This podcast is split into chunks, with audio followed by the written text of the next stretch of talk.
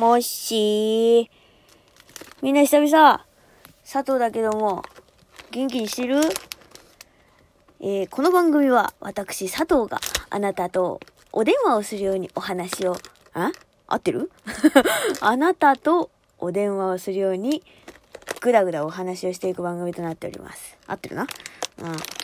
今バキバキバリバリ聞こえるでしょこれね、あのー、樽焼きっていうせんべいを開けた音だ。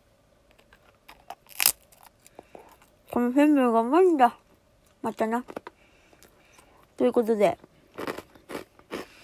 いやー、ちょっと久々のな、投稿になっちゃったんだけど。みんな元気？最近さ、あの、今ね、これど動画撮ってん、動画じゃねえや。えっと、録音してんのが9月の27日なんだけどな。寒いんだ。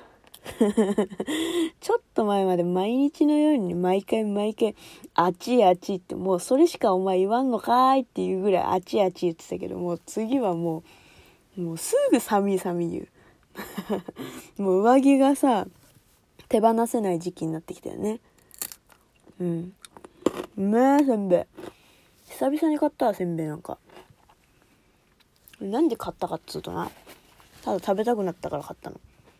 あ、聞いてよ、この間さ、あの、おばあちゃんからな、そう、久々にね、ちょっと届け物がまたあって、またあってってな。前回聞いてねえよって話だよな。まあなんか、その、おばあちゃん家がさ、近くにあって、うん、全然歩いて行ける距離なんだけど、その距離にさ、まあ、あるから、ちょっと届け物をしたりさ、まあこのご時世なんで、するわけなんですよ。でさ、あのー、あ届け物をね、しに行ったの。そしたらさ、あのー、リカちゃんこれ食べる？って言われて。おんで、何かな？と思ったらさ、家帰ったら開けてねって言われて。で、開けたらさ、あのー、すっごい美味しそうな干し芋が入ってて、2パック。で、うーわ、これ絶対美味しいと思って。ちょっと前ね、本当に、あのー、ちょうど、何、夏の暑さが全然残ってて、なんか9月なのにまだ暑いなみたいな言ってたぐらい。言ってたぐらいの時に、ちょうどもらってさ。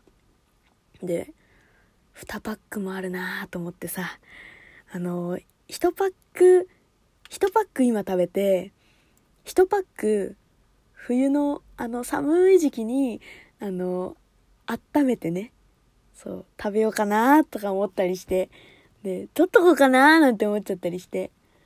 いやでもやっぱ冬場に食べる干し芋が一番うまいやん。なんだかんだ言って。あなんだかんだ言ってね。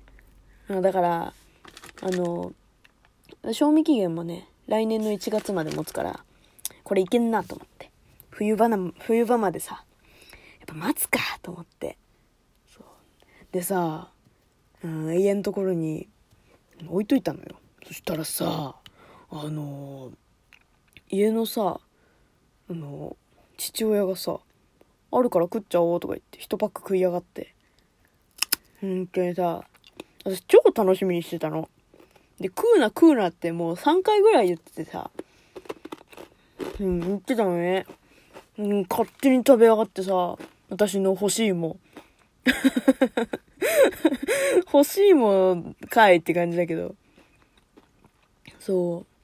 すごい美味しそうなんだよ、これ、本当に。なんかね、農協農協のやつらしいんだけど、そう。なんかね、熟し芋っつってね、鹿児島県の紅はるか使ってんの。もうね、ほんと黄金に輝く干し芋って感じ。うん。だからね、今はね、もう一パックはまだ食べられてなくて、うん、食べられたら嫌だから、あの、私の部屋に名前を書いて置いてある。もう、熟し芋だけど、うん、もうさらに熟成させてやろうと思って。そう。やっております。いやー、ほんとさ、最近さ、の、コロナがさ、流行ったからっつってさ、あのだんだんと外に出られるようになってきてんじゃん？でもやっぱりまだ規制は多くてさなんかこの間あの品川に行く用があってで品川に行ったのよ。そしたらさあの品川駅まあなかなか使わないんだけどそう。あのまあ知り合いと会うみたいな感じでさあのお降りてで私が30分ぐらい前に着いちゃってであの先輩待ってますみたいな感じでそう。ちょっと品川駅なんてさなんかもう全然めったに行かないからだから歩いてみようと思って。なんかその駅ビルみたいなところの中をな？こう歩いてたのよ。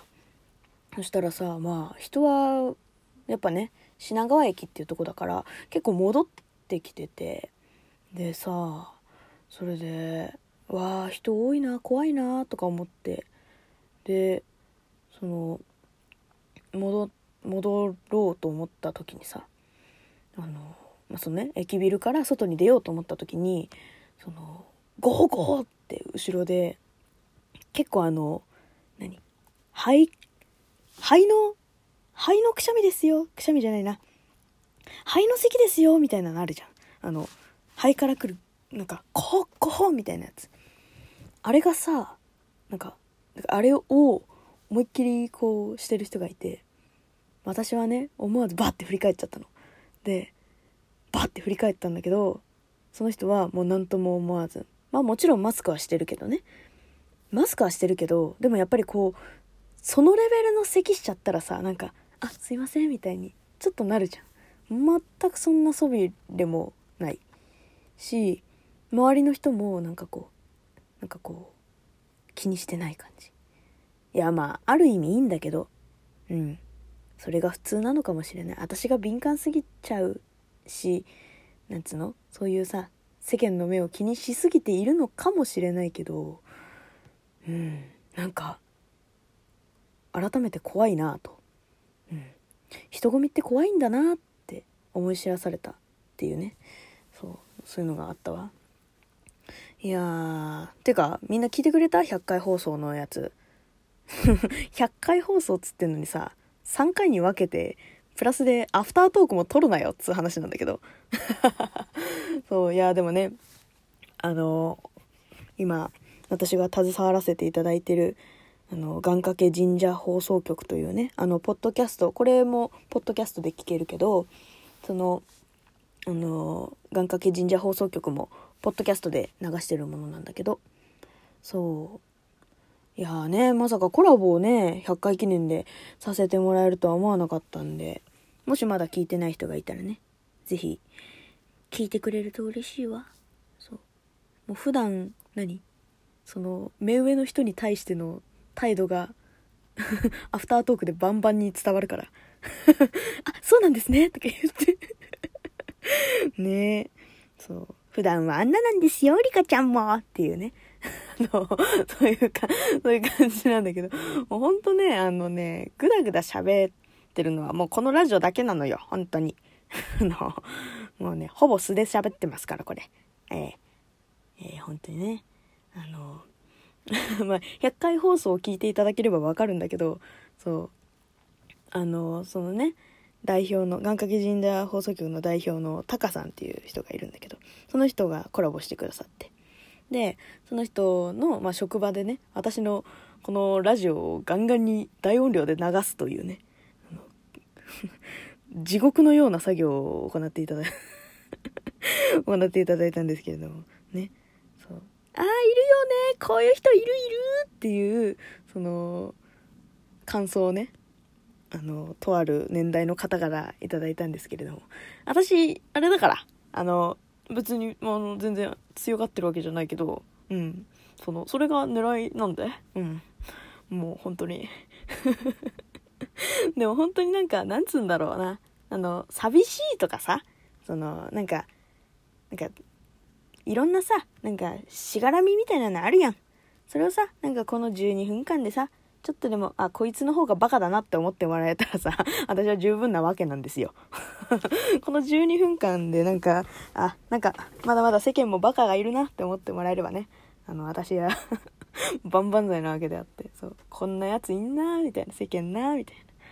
そう、本当にね、あの、肩の力を抜いてもらうためにこのラジオはやってるんで、皆さんのな。ああ。いや、もちろんね、その相談してもらって構わないよ。そう、相談に乗るために作ってるようなもんなんで、これもね。うん、どっちなのっていうね。ごめん、本当にね、もう、このラジオマジで頭動かさずに撮ってっからさ。そう。だからね、本当になんかもう、適当、適当みたいな。適当みたいな感じで喋ってるんで、聞く方も適当に聞いていただければね。そうそういうのを目指してるんで。うん。頭使わずにさ、なんか人の声だけ聞きてえなーっていう時あるじゃん。そういう時に聞いてもらえればいいのよ。私的には。これね、バイクの音とかももう思いっきり流すよ。もう全然。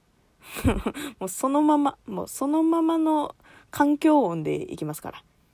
はい。ということでね。